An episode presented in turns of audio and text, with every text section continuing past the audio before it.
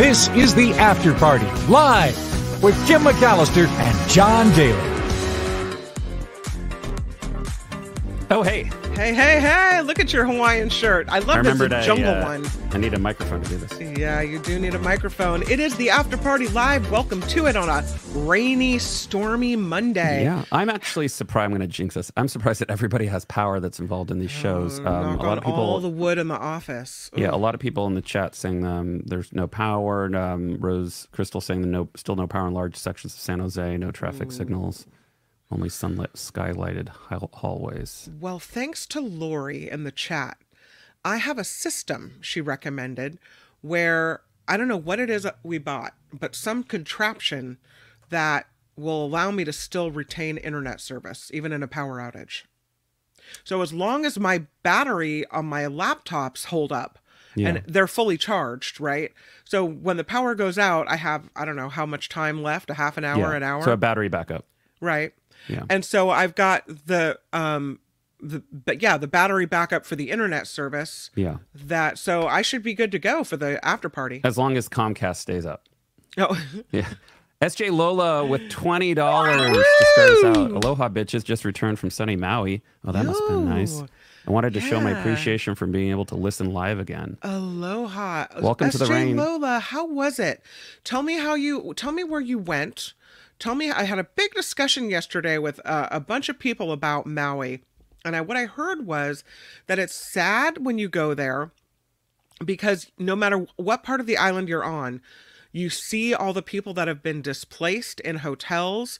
Some people, like, Yeah. you know, with their dogs and their families, and people don't look happy. And not that, you know, my vacation is more important than that, but maybe we want to, you know, let people still settle in and figure out what they're going to do. I don't know.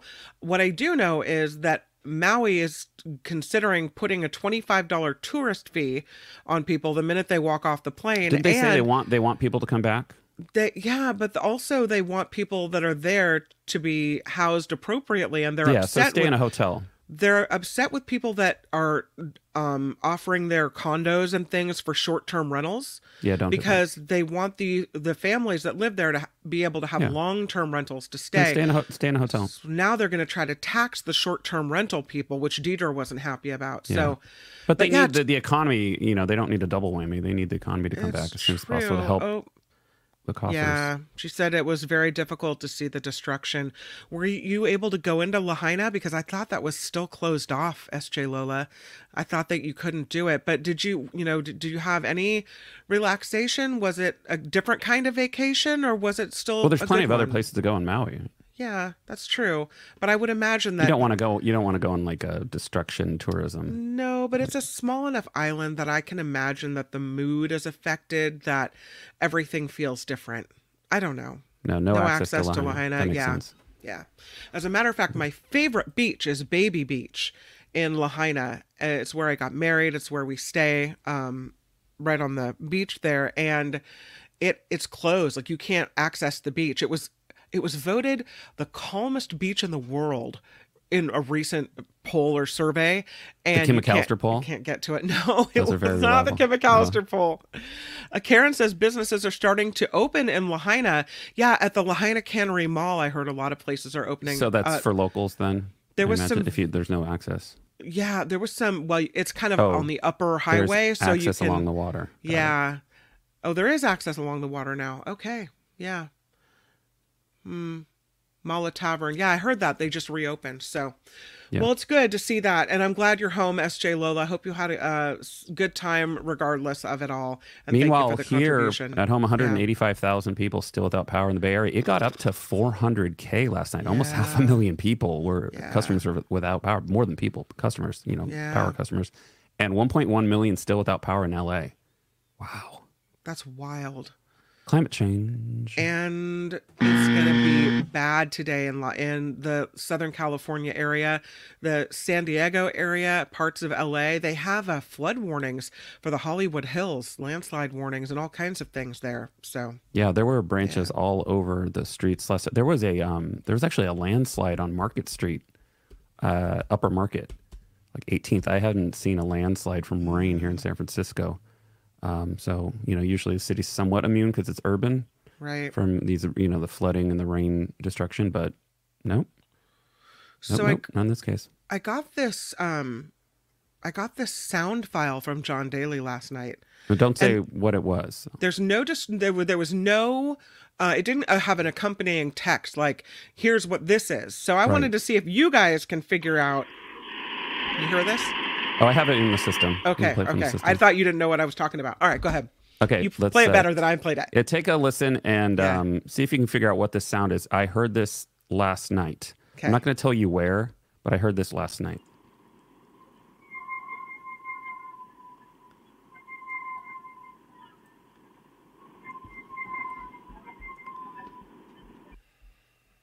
Did you hear that? Mm, I heard I heard it. Yeah. You guys hear Can- know what it get- is? Anybody know what it is?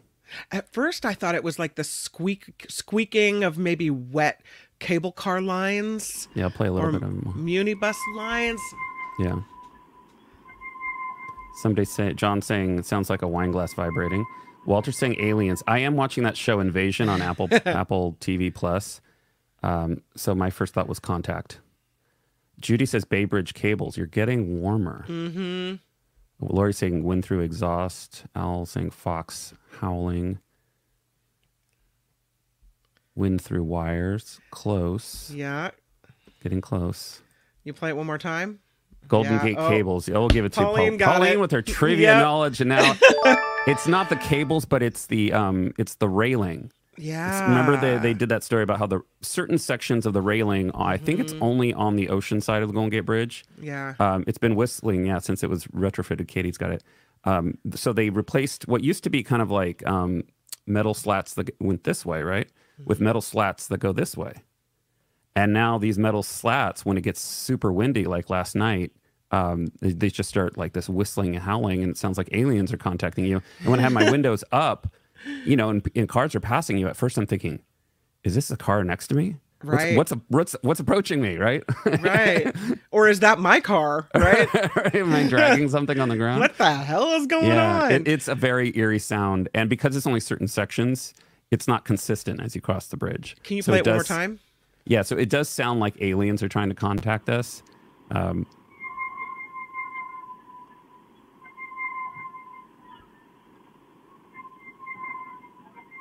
so I did, I did cut Yeah. it down. Um, the file went on for a long longer, but um, yeah, it- that's it- cool.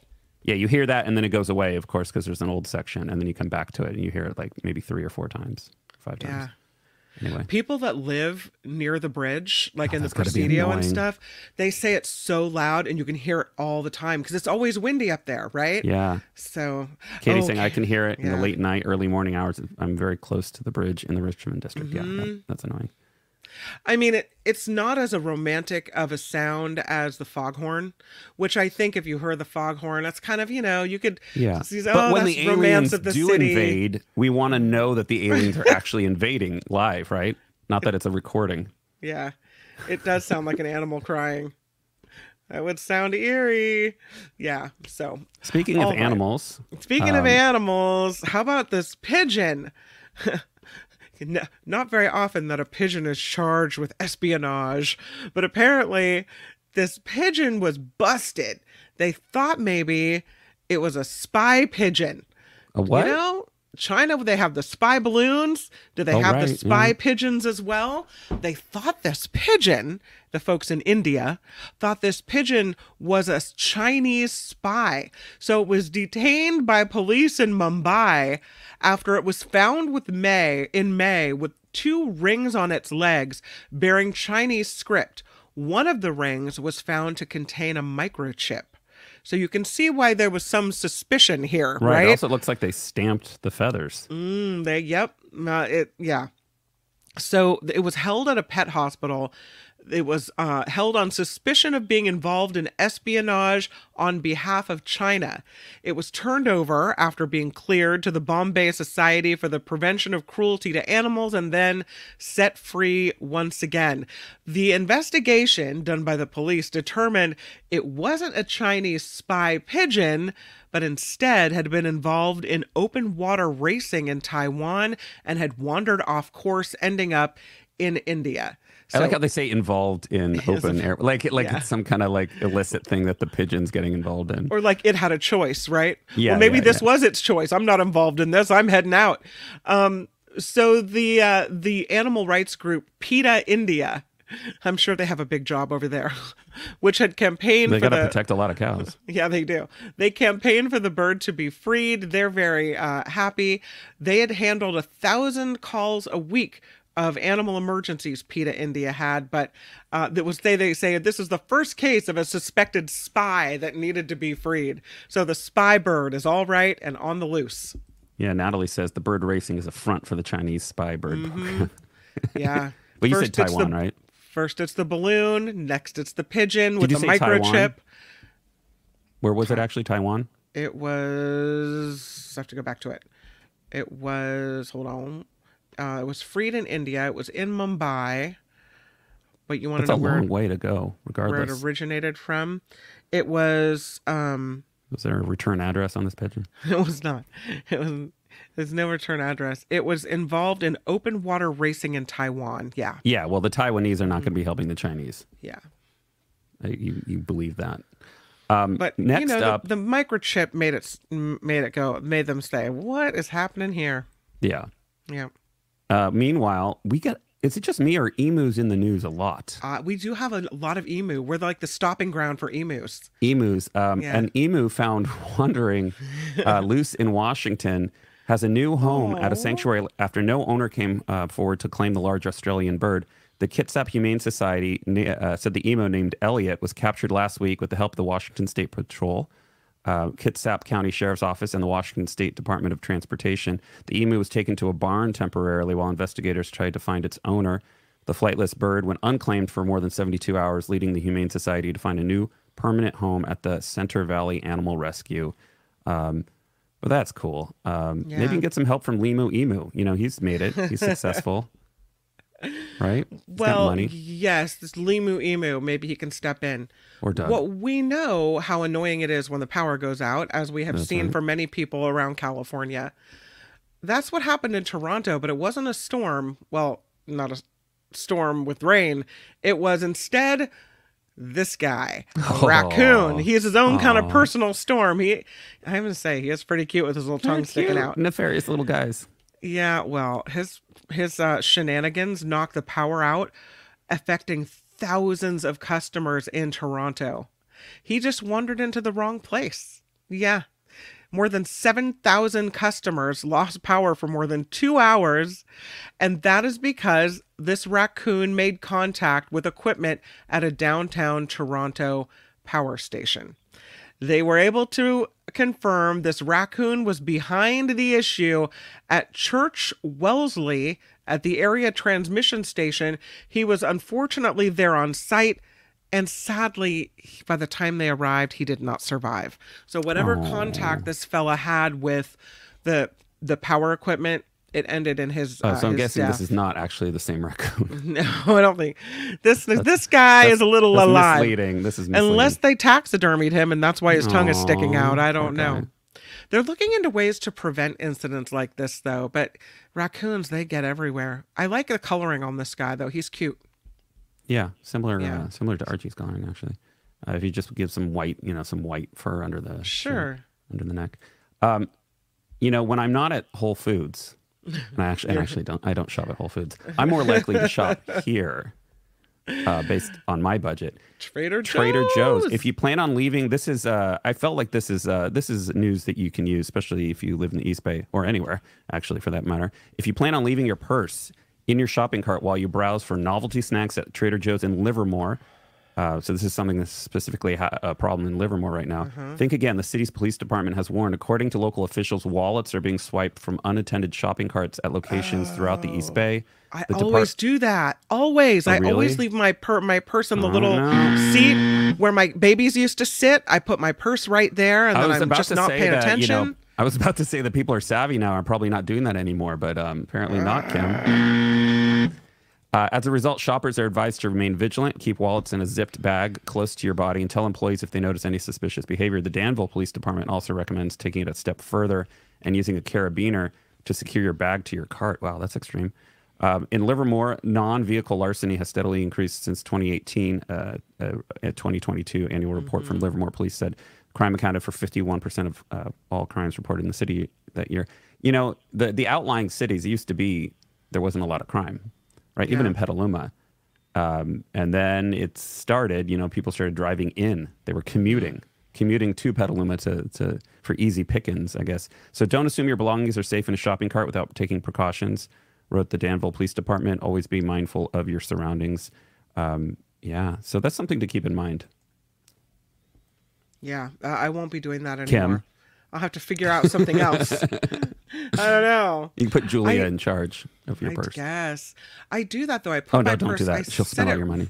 I yeah, I set it right in the cart, and I zip it up. But they want me to put a carabiner to like attach my purse to the cart.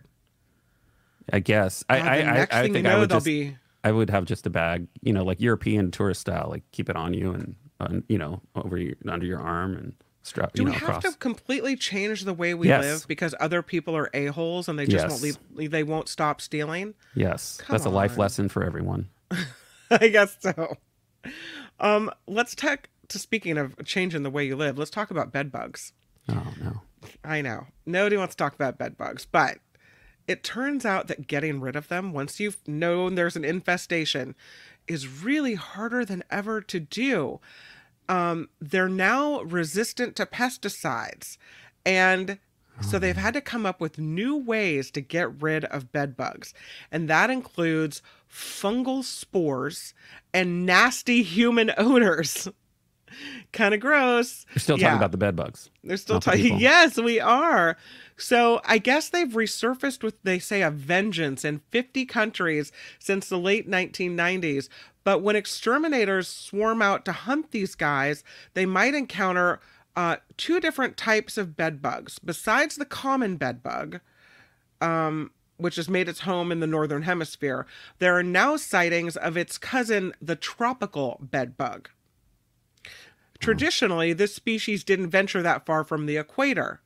But now, in recent years, the tropical bed bugs have turned up in the United States, Sweden, Italy, Norway, Finland, China, Japan, France, Central Europe, Spain, even in Russia, which before would have been thought unthinkable.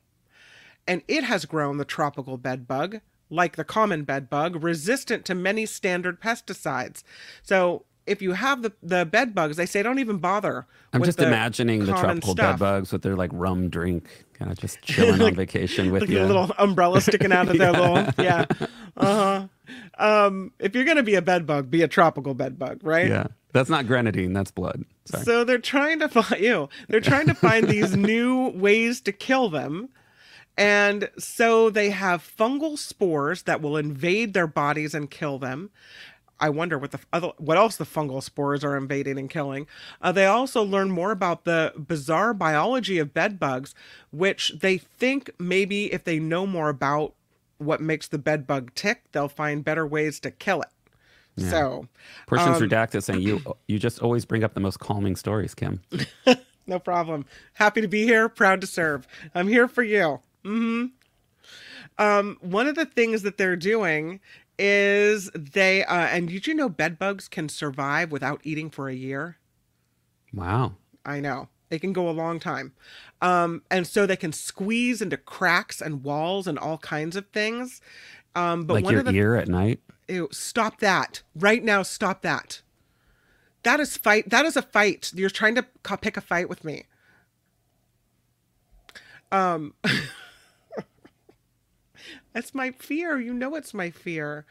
So, they what they say is that bed bugs suck up to three times their body weight in blood, and when they do that, they can take viruses or other infection agents that could circulate in the body of their prey. And they've been found to uh, they've never been found to transmit diseases in the wild but it doesn't mean they can't do it.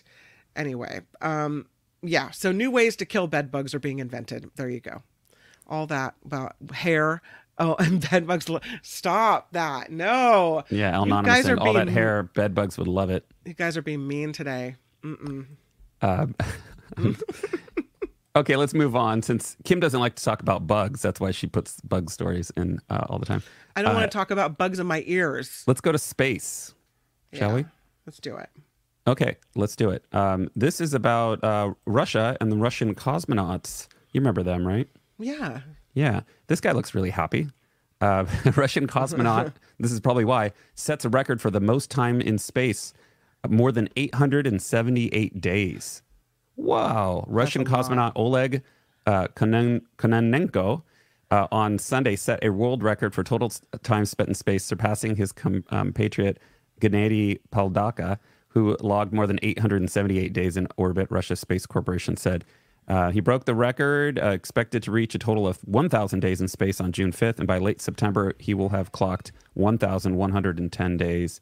I fly into space to do my favorite thing, not to set records, he's told uh, uh, TASS in an interview from the International Space Station, where he is, he is orbiting about 263 miles over Earth. I am proud of all my achievements, but I am more proud of the record for the total duration of human stay in space that it's still held by a Russian cosmonaut. 59 year old took the top spot from Padalka, who accumulated a total of 878 days, 11 hours, 29 minutes, and 48 seconds. Wow. That's precise. The Soviet Union spooked the West in the early years of the space race by being the first to launch a satellite to orbit the Earth, Sputnik 1, you remember? 1957. And then Soviet cosmonaut Yuri Gagarin uh, became the first man to travel in space in 1961. But after the 1991 collapse of the Soviet Union, Russians, Russia's space program grappled with massive funding shortages and this is going to be a shocker corruption. Officials under Vladimir Putin have recently vowed to turn around the decline of the Russian space program, though serious problems still remain, according to officials and space analysts. Hmm. Yeah. Well, I thought when the longer you stayed up there, the more radiation you were exposed to. Uh, and other, they don't know all the other, right? They do all these studies to find out what's the, uh, the effect on the body of Right. you know, the organs and whatnot. So, um, uh, presumably they have shielding for radiation, but um, I actually, that's a good question. I, I wonder if some still gets through. Maybe kind of like when you're up in an airplane, you know. I'm sure they'll do a lot of tests on him when he, they, he gets back to find out how his body reacted Yeah. to being there for that long. But maybe, you know, cut, cut back on the x rays, Yeah, maybe just a little bit. right? Uh, look at this beautiful buck. Oh. Well, you know, a lot of people go out beast. hunting to kill these guys. Oh, don't do that. Just I, you know, Come on. but it might not be so good for the hunter either. Uh, I guess infectious disease researchers are saying that hunters are on the front lines of what could be a serious threat to public health. It's called chronic wasting disease. And it's this this neurological disease which is contagious, spreads rapidly, it is always fatal and it's called by misfolded proteins called prions. Currently, it is known to only infect members of the cervid family. So that's elk, deer, reindeer, caribou, and moose. Do All any of those in your family? I don't, so far, I do not. However, researchers and animal scientists are very concerned about barrier to a spillover in humans. What they say is it's less strong than previously believed. And so the prions that cause this disease might be evolving to become more able to infect humans. So if you're a hunter and you go hunt for your food, do what you got to do, and then you're eating the elk or the deer or the moose or whatever it is, um, that you're more likely then to get this disease. So far, no human has ever gotten this disease by eating these animals. So I'll say that. They think, though, I'm not going to worry about it because it hasn't jumped the species barrier. But it would dramatically change if even one hunter got chronic wasting disease, right? Yeah. This is why you don't want to eat human brains. Zombie City. Yeah. So other diseases like um, bovine spongiform encephalopathy, which is mad Oh, cow I don't want disease. Yeah, and don't. Creutzfeldt-Jakob disease, Don't those have uh, no, you those have affected human beings, and so it ha- there have been diseases that were animal diseases that have crossed that barrier before. And now they're worried about this chronic wasting disease. It's they say it's a disease from outer space. This thing, we do not want it. The symptoms are incredibly gruesome. Uh, this is n- not something you can kill off with cooking. cooking concentrates the prions, makes it even more likely that people will consume them. So Did you it's, say a disease from outer space? that's what they're saying. That it's just it's like nothing. It's like one of those things you say when you yeah oh, yeah like that exactly like that. Um, So Quickly- yeah, something to think about, right? quickly, uh, just back. I hate a dangling question. You know, we're in the last story we're talking about radiation. How much space radiation are astronauts exposed to beyond low Earth orbit? Space radiation may place astronauts at a significant risk for radiation sickness and increased lifetime risk for cancer, central nervous system effects, and degenerative diseases. Research studies of exposure in various doses and strength of radiation provide strong evidence that cancer and degenerative diseases are expected from exposures to galactic cosmic rays or solar particle events. Millisievert is a form of measurement used for radiation. Astronauts are exposed to ionizing radiation, uh-oh, with effective doses in the range from 50 to 2,000 millisieverts of ionizing radiation, the equivalent of about three chest X-rays. So, uh, and I think there's so that's like if you're having 150 to 6,000 chest X-rays over that period of time. Yeah, so it's a lot. It's a lot. It's not good. Yeah, that's why they're saying, you know, it's it's interesting that he's the longest cosmonaut up in at the International Space Station, but also maybe it's not what you want to they'll- do. Stay up They'll there have that to long. keep tracking them. Yeah. Um, this is a happy story from Northern California. Um, did you know that the the oldest living uh, American is in California? Right up the road in Willits. Yeah, the oldest living person in the United States is due to be uh, celebrated by a parade marking her 116th birthday in California. Edith Edie Recagno Keenan, is it Ceccarelli? Yeah, Cicciarelli. Ceccarelli, who celebrates her 116th birthday. Um, this was uh, this was this Monday, or yeah, or this coming Monday rather. Will be celebrated Sunday by a drive-by parade at Holy Spirit Residential Care Home in Willits. Oh, that's sweet. She was born in 1908. Wow, she is the oldest living person in the United States and the second oldest person in the world. Um, her birthdays since the age of 100 were celebrated with large townwide parties until 2021 when the annual celebration was turned into a drive-by parade due to the COVID-19 pandemic. Every year at her birthday, uh, we make sure she knows how special she is. Uh, the uh, lead parade organizer said, uh, Perla Gonzalez, who works at the care home, said uh, she's looking forward to the carrot cake that she was promised by her family members. She got very excited when she learned the cake would be carrot cake. She said, "Oh, really, honey?" and lit up. Um, check this out. This is her senior photo on the top there, Oh wow. 1927. So she was born the year that the Model T came out, That's crazy. Isn't it? Wow. Um, 116. Imagine at 16 saying, I'm going to live 100 more years. Wow. Yeah, and the president was Theodore Roosevelt, and Yeah. Oklahoma had just become a state. Isn't that crazy? Can you imagine? I mean, it's really sad that everyone you, everyone, everyone you know knew is gone. oh, yeah. That's got to be a trip. And you're living in a completely different world. That's without AI. You know, look, imagine how much she's seen. That's insane. yeah.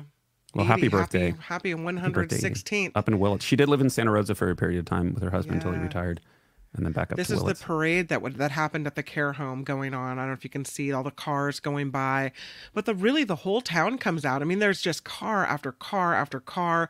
People, some people decorated their cars and had balloons hanging off. How often do you get to celebrate a 116th birthday? Yeah. Oh, okay. So the, the parade was yesterday. Mm-hmm. Yeah. And her birthday, I guess that makes her birthday today. I wasn't sure which Monday they were referring to, but yeah. Happy birthday. Yeah, Edith- happy birthday, Edie. Edie. Yeah, I think actually her birthday was last week, but that's okay. Okay. It's We'll very good. it. Yeah, very cool. Very cool. 116. It's really it's unbelievable that someone could live that long. She is the oldest person in America, the third oldest in the world. So there's two people older than her that live other places. Oh, I thought it was second in the world. Unless somebody died off, which is entirely to possible. I heard the third, but you know, these things are day to day. I don't know. Here's a really interesting story Yeah. from second popular science.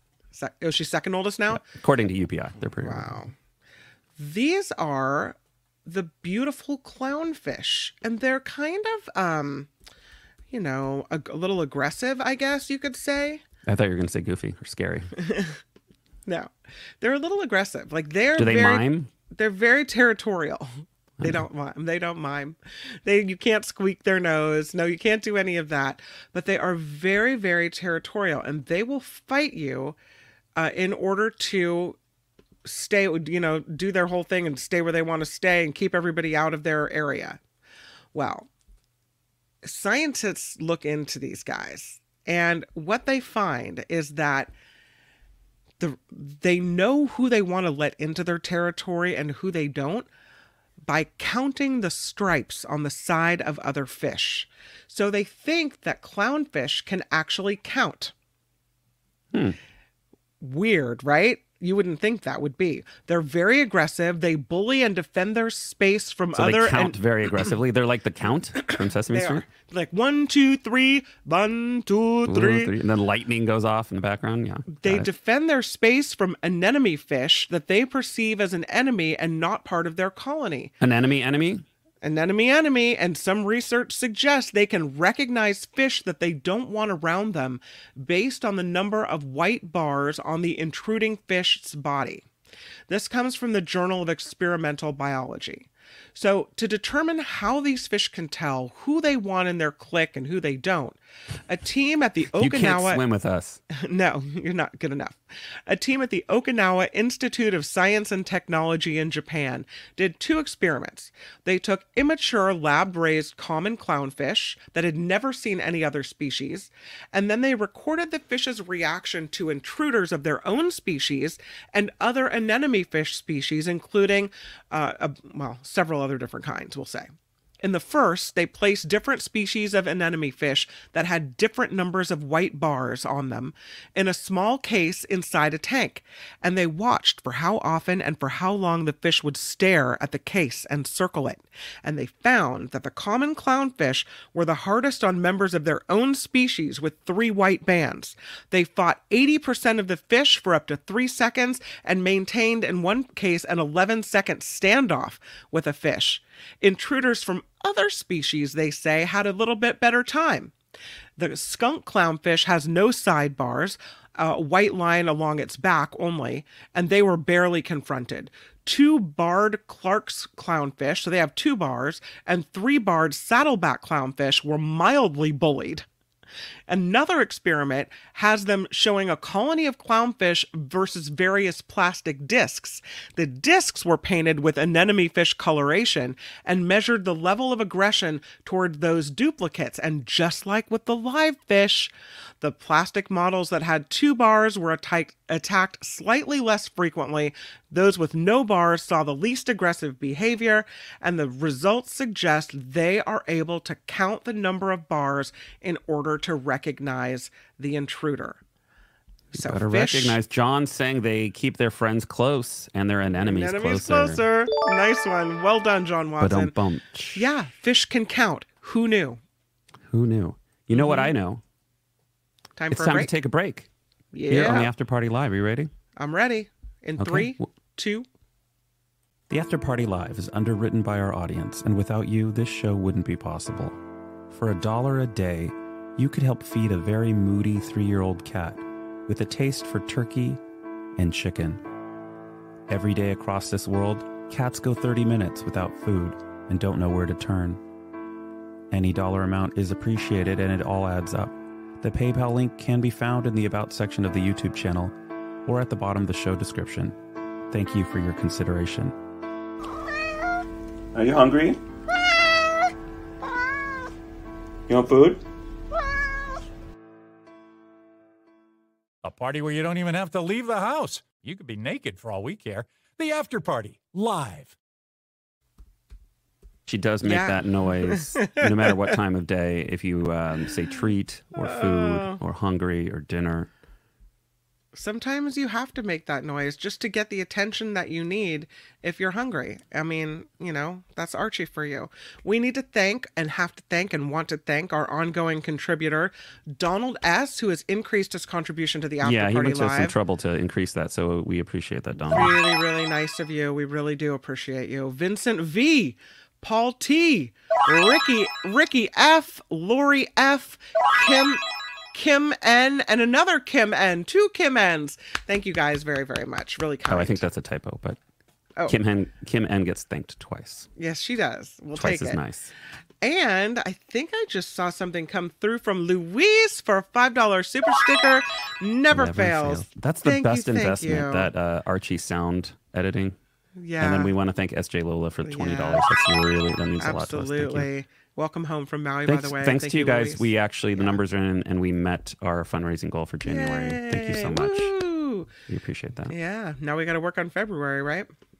On what? What? February. Thank you very Ever much. Ever since you mentioned the fact that you're big on pronouncing that correctly, I hear it pronounced wrong by Mm-hmm. All everyone in mainstream me- media. Everyone, everyone. So my husband argues that over time language changes, right? And so the English is a- pronunciation of words change, and I just need to drop my whole stickler thing with library and February and get over it.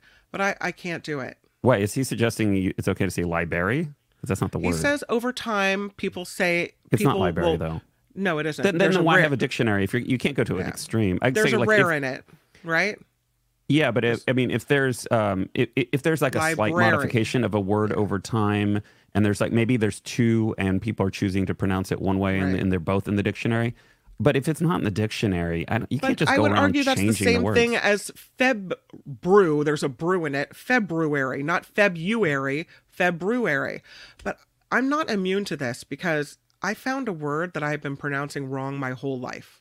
Hmm. Today, Today, our- today and this Oh, not the word afternoon at Petaluma High School are badminton tryouts. Now I always said badminton, like B A T M I T T E N, like like wear a mitten, badminton. right? It's not. It's badminton.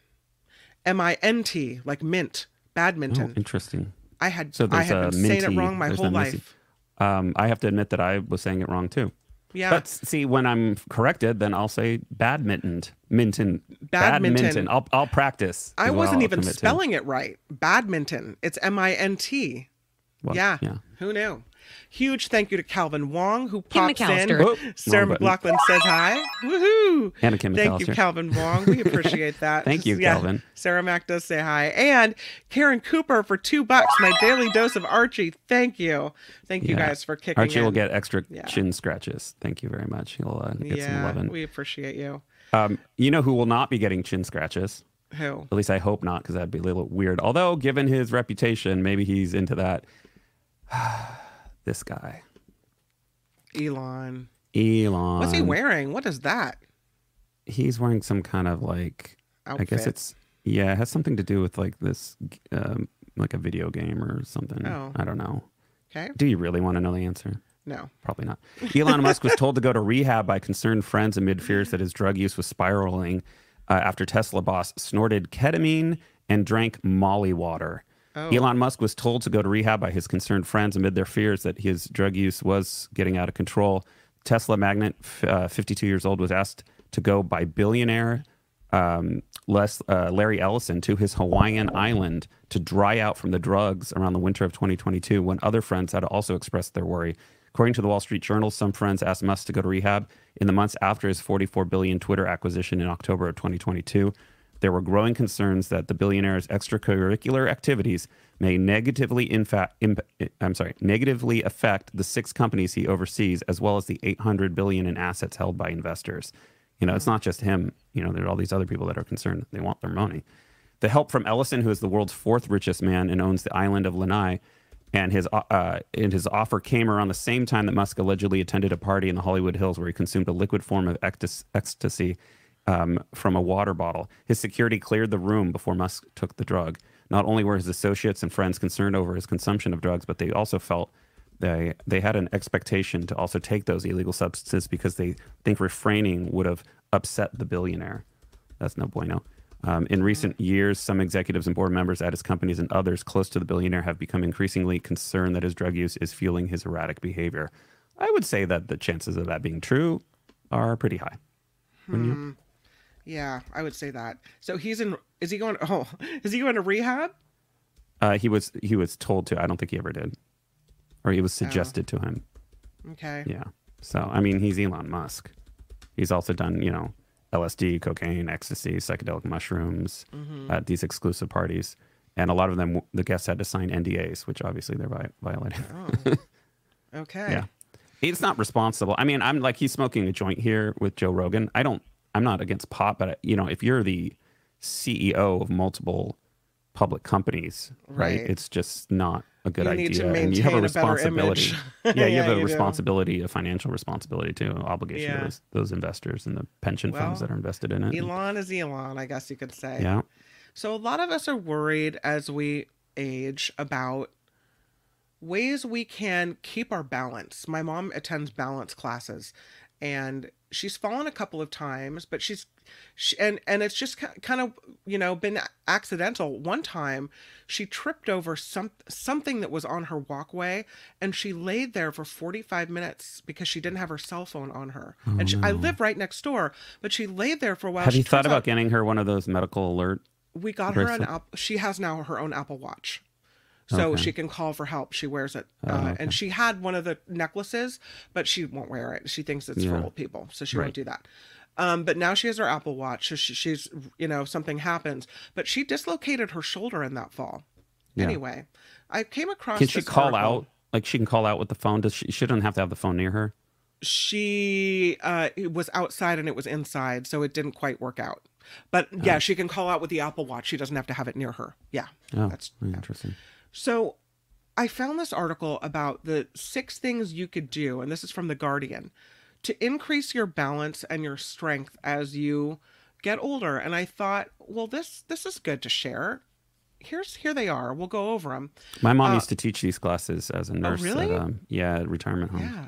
Well, my mom's getting a lot out of it. It's uh, she's taking the classes, and never before would she set foot in the Petaluma Senior Center, but she's gone for these classes and she's really enjoying it.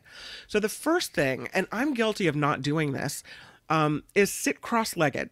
They say sit slouching against a wall with your feet out straight, place one foot on your opposite thigh, bend the other leg, and try to sit up as straight as you can against the wall, then repeat with the other side, trying to close the gap between your lower back and the wall. The author said it took them a week of doing this for two minutes a day, and they said it's an incredible stretch you know, I, I always think uh, it's, it's some people, it, it's hard to get up once you're on the floor. You know, you, you you reach a certain spot where like your knees are hurting, and maybe you sitting on the floor and getting up. But sitting cross-legged is um, can be a healthy way to do this. The next one is do a wall sit, and that's where you it's really good for balance. Um, you stand with one leg, uh, stand on one leg with your eyes closed for 60 seconds, right? And that's really good for balance. Uh, and the other one is do a wall sit. So you put your back touching a wall.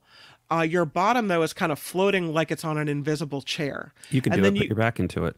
you can you can scale up so you can start with only two seconds if your legs are shaky if you don't feel and then just do it for a couple seconds a day a couple seconds a day and you get up to 15 seconds and then maybe you get up to 20 seconds and whatever so you kind of you know it's an incremental thing the other is and how many how often do you do this touch your toes Everyone thinks they can still do it, but it's probably been because you haven't really tried this in a long time. So they say it'll take a month, but three minutes a day. The first uh, week, you can do an elevated hinge, put your heel in front of you on a low chair, and hinge toward it with a straight back for 30 seconds on each leg. Week two, stand with your legs, um, do a hip hinge, they say. Stand with straight legs, arch your lower back, and try to bend at the waist so you're at a 90 degree angle, but don't force it. Just go as low as you can with your back still arched, not bending your knees. Eventually, if you can't touch your toes, this way of stretching will allow you to be able to get there. This one would be hard for me, hanging for one minute. Um, they say a lot of parks have the bars in them, you know, even in the play area, and that you can just go grab grab the bar and hang. Um, that it helps with your upper body strength. And that's really important, especially if you do fall and you break a leg or hurt yourself to have that upper body strength. You're getting, you might need that. It's very important. Also, a good thing for balance as well. Um, this was interesting. Sit properly in a chair and other ways to behave at You actually desk. made me um, sit back properly in my chair when you started this. Did I? There you Yeah. go. My lower Um, back, thanks you. I, I always lean forward, but they say try to sit on your legs and not your bottom. That way, your back will be flat, your torso will be lifted, and your shoulders will fall backwards. And they say a simple stretch you can do while at your desk is to put your arms out behind you, clasp your hands with your palms facing outwards. If you're really tight in the shoulders, you can start with a bend in the elbows and hold it for a minute. So don't put yourself in pain, but just kind of do this stretch thing. And the last one, and you might actually do this, John, is when you're on public transportation, try to stand without holding on to anything. So don't Yeah, grab do the that. pole or we call that muni surfing on the train. Muni you turn surfing- sideways and you balance. Well, it's, it's really good for your balance. Um, they say Although be careful, the trains can come to a sudden stop. So I'm always ready with my quick cat-like re, re, re- I would know, say- reaction time. stand where you're near a bar, right? Right. So that if it jerks to a stop, you're able to quickly grab the bar to, to keep Right. yourself up. But there's something And don't do it around that. other people. No, there's something though to that jerky rhythm of the train or bus. Yeah. Um, that you know is is very good for your balance and your mobility. So if you your happen core, to take mass yeah. transit, these are good ways. So anyway, little things, not super exercisey things, but little things we can all do to help us improve our balance. And there's your exercise class for today. Thank you, Kim McAllister. Yes. Okay, um, we'll get rid of that banner. We'll click Yeah. this. We'll go over here. Um, now we're going to go to France. You ready for Oh, France? please. Uh, Paris banned those e-scooters. You know the electronic scooters. Now it's taking on SUVs. Parisians on Sunday voted we we to a proposal to triple the parking charges for SUVs in the city center. A vote that was closely watched by the auto industry and city officials across Europe. Residents of the French capital voted 54.5% in favor of charging SUV drivers. Get this. $19.40 per hour to park in the city center. The measure was the latest effort by Parisian officials to combat pollution in one of the world's most beloved metropolises. Paris was one of the first big European cities to adopt bike rental programs, and last year became the ci- first city in Europe to ban the rented electronic scooters. Two decades ago, it was rare to see cyclists in Paris. Today, thanks to the introduction introduction of new cycling lanes, it's not unusual to see tourists and locals alike exploring the city by bike. You also see that in San Francisco. Uh, Paris just voted to ban rental e scooters. Other cities could be next. Uh, their mayor, Anne Hidalgo, said that she was targeting SUVs for reasons of road safety, air pollution, and climate change. In a video posted on, to her Facebook page, she no longer uses X, formerly known as Twitter, which she calls a gigantic global sewer. Side note Hidalgo cited a report by the World Wide Fund for Nature that said SUVs were 20% more polluting than the average car. She also said a pedestrian was twice as likely to be killed in a collision with an SUV than a standard vehicle. Um, driver advo- advocacy groups attacked the plans. Spokesperson for a campaign a group, 40 Million Motorists, said penalizing the SUV based on weight criteria means penalizing families. The French SUV is not an American Hummer, he added. Campaigners point to car bloat or auto obesity. I like that term. I Got to start using Auto obesity. auto obesity in recent years. SUVs have grown wider and heavier. My pet peeve with that is people are driving these who cannot handle the car and are not careful about parking within um, their parking spot or care, you know, or care to. Uh, but so many times I go to the Safeway parking lot and I see somebody backing up and it's like they got to do like an eight point turn. Yeah. Right. So that's annoying. We're trying to get in there. Um, don't dr- buy a car you can't drive, please. Well, and don't you think also that they're, especially in places like France, they're used to those little mini cars. They're very narrow. Well, in most of Europe, it, like the roads are narrower. They, you know, Yeah. they're old, they're old villages, right? One way Right. streets and whatnot. Um, and so there's so many cars people who don't have. fit there. There's so many know? people with SUVs that don't need them.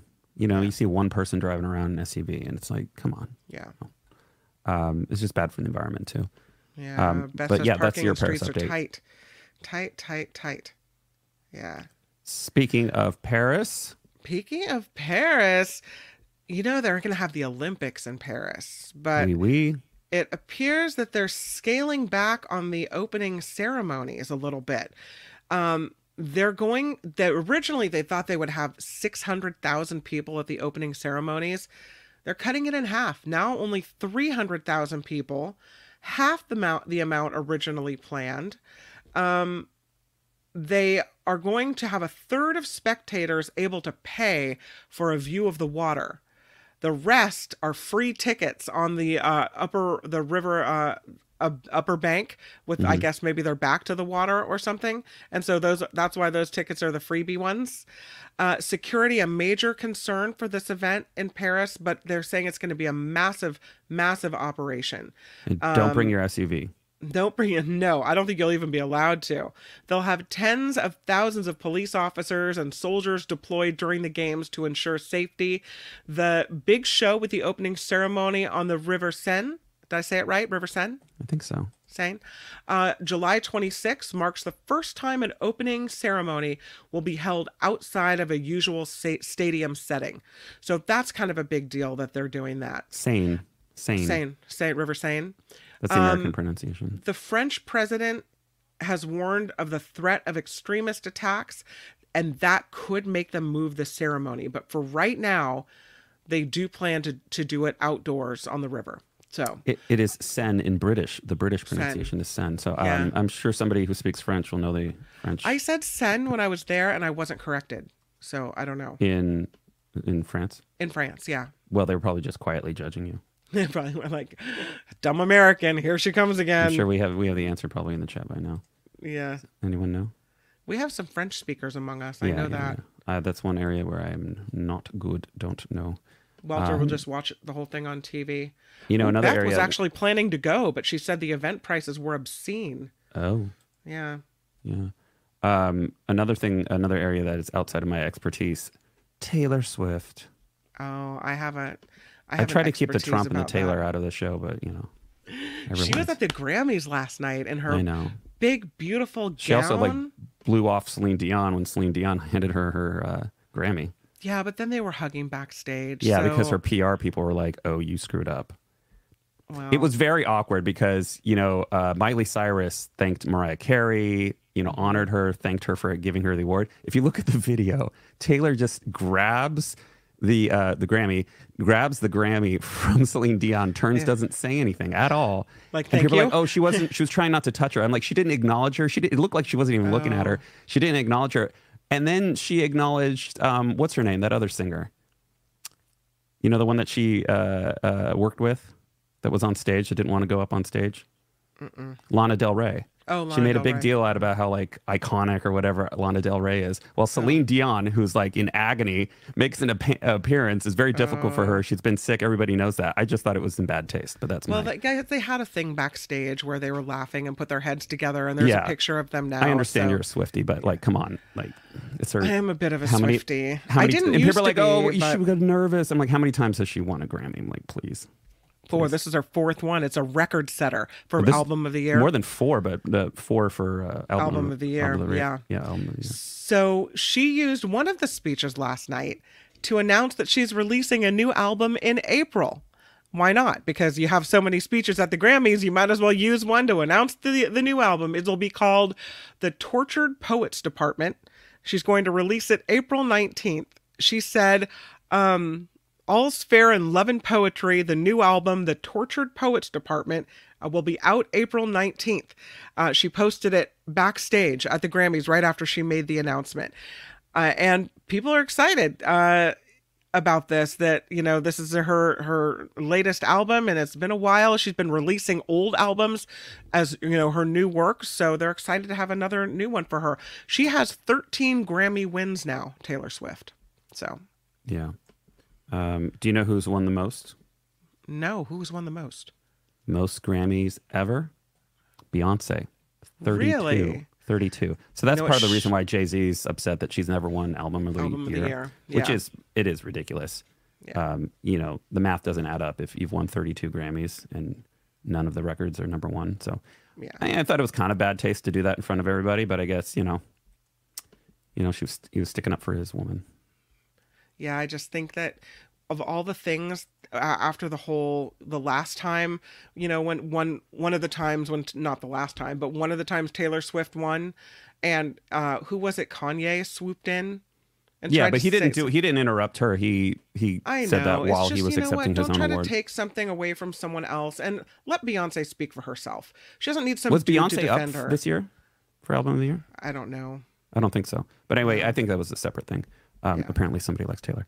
Um, Michelle Obama once uh, won a second Grammy. Yes, I heard about this. This She's a two-time Grammy winner, besting other high-profile nominees, including Bernie Sanders and Meryl Streep. Love it. Former First Lady took home a Grammy on Sunday during the awards pre-show for Best uh, Audiobook, Narration and Storytelling Recording category for the audiobook of her 2022 self-help uh, help style memoir, The Light We Carry. and it was her second Grammy, I think, right? That's- yeah. That's, That's what I pretty cool. I love it. um, you know, you remember the have you dear, are you a Law and Order fan? Uh, if it's on, I'll let it stay on. But if it's that SUV uh, or SVU, SVU. uh, it's a little too heavy. It's a little too more. It's like rape, rape, rape in your face. Like, Uh, now we're getting demonetized for sure. Um, but yes. please don't make uh, that a drop. I, I think that's true. Well, one of the longtime staples of the show is Sam Waterston, and Sam is checking out. It's time for him to go. So he is leaving the ripped from the headlines SVU. Here's Sam. You might recognize him. He uh, he is announcing that he is leaving the original crime d- drama Law and Order. He plays Jack McCoy on the show, The District Attorney. But later this month, he will be stepping down. He's been on that show since 1994 as ex- an executive assistant district attorney. Then he came back, uh, returned in 2022 in the elevated position. He's appeared in more than 400 episodes. Jesus. He's won a SAG award for his portrayal of Jack McCoy. In 1999, he's got Emmy and Golden Globe nominations multiple times for playing this role. And he says, it was more fun than I ever anticipated. He said, I didn't know what it was going to be like, but it's been an enormous thrill. So he's been an actor for seven decades.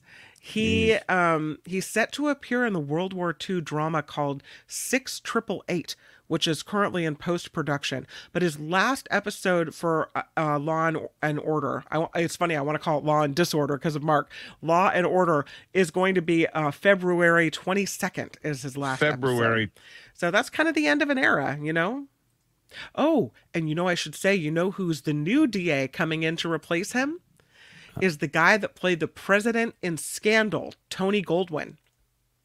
Oh, I don't know who that is, and I don't know that show. Oh, you didn't see? You didn't watch anything. Scandal? No. No. Oh, Joe Rogan, controversial podcast host Joe Rogan, signs a new deal with Spotify for up to a reported $250 million, a multi year partnership deal with controversial host Joe Rogan.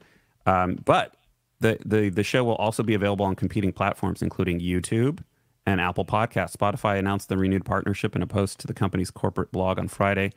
Under a prior multi-million deal, multi-million dollar deal, Yeah. um, it had been a Spotify exclusive since 2020. But the Wall Street Journal, which first reported the new deal on Friday, estimated the new contract was worth as much as 250 million over its multi-year term. It cited unnamed people familiar with the matter. Um, yeah, I wonder if one of those un, un, uh, unnamed people is this guy. uh, that's a that's a big paycheck Yeah. for a podcast. A very big paycheck. Well, he's very popular. Um, he can be interesting, but he also he entertains and platforms a lot of um, you know pseudoscience people and you Oh. know anything he finds interesting when he's high, which I think is uh, most of the time allegedly. Huh. Well, Stay uh, home, do a podcast after you get baked. two hundred fifty million dollars for a podcast. Wow. All right. I wonder how um how much time he puts into it, or if he just has a whole staff and he just shows Oh, up. he has a, he has a staff, but I mean, he has a producer, Jamie, who he refers to. He's like the Albert of that show. Oh. Um, but I'm sure he has a whole he has he has a whole studio built, and I'm sure he has a whole staff. I mean, if you had that much money, do you think you're gonna be doing a lot of the uh, the work? No, no, if I, not if I'm getting paid two hundred and fifty No, million. he's like I'm the Mark hiring a bunch of Thompson. He's like the Mark Thompson of the of the Joe Rogan experience. Do we have time for one more? Oh, we always have time for one more. Okay, let's throw it out there. There is a neighborhood in Texas that all of their street signs are from the Lord of the Rings. I thought this is kind of funny. So, this is in where Shady Hollow. It's um in the city of Austin. And in one of the neighborhoods here, it's specifically all the names are Hobbit related or Lord of the, the Rings related. Um, there are two sections of Hobbiton Trail, one in uh, 1983, the other named in 1985. So this has been going on for a long time. They have all kinds of street names, and I have a bunch of them I wanted to show you. So the one you see on the screen now, this is Hobbiton Draw, Hobbiton Trail and Green Emerald Terrace. So that's kind of fun. And then you have Middle Earth Trail. I mean, you would think it would be dev- devastation and destruction, Middle Earth Trail, but no, it's just a regular street. The houses there, you wonder, like, did they look like Hobbit houses or like, is there a reason for this? They're kind of Tudor, English Tudor style homes, but they're they're not really related to hobbits. Here's another one. This is Baggins Drive. Uh, yeah, so it's all they're all Hobbit names. I just thought that was interesting. I, if you, want to a- see the Hobbit houses, you need to go to Hobbiton in on the North Island of uh, New Zealand. You've been there, right? Yeah, Yeah, it's worth it. pretty It's cool. worth it. It's cool. I, I mean, the fact that you're like basically on a movie set outdoors, kind of cool. Yeah. Did they let you go into the Hobbit house? Um, there's one. There's like a. There's one. Like some of them are closed, and then some are open, and then you like you can walk in like a foot or two or whatever. That's kind of You get your cool. photo taken. You can like peek out and have your photo taken. There's a, a street in Petaluma, and maybe even a bunch of streets, but at least one where it's Hogwarts Drive. So it's hmm. kind of Harry Potter related street that's on the east side of town on Oh, Hogwarts. Yeah. Kind know, of fun names. That's all. Uh, I wanted to share. as Just long as there's no sh- Taylor Swift Boulevard, I'll be okay. Oh my God. Overexposure. Sorry. Swiftie Uh, Lane. I'm not saying the music's bad. I mean, a lot of it's like repetitive, but it's just like overexposure of anything. After a while, it's like, okay, we get it, Yeah. Get it. Um, but you know what? We never get tired of the after party live, do we? No, we never get tired of the after party live. We have people to thank. Different every day. Ongoing contributor Donald S., Vincent V., Paul T., Ricky F., Lori F., and Kim N. Twice. Thank you so much. we appreciate it. SJ Lola, aloha, welcome home.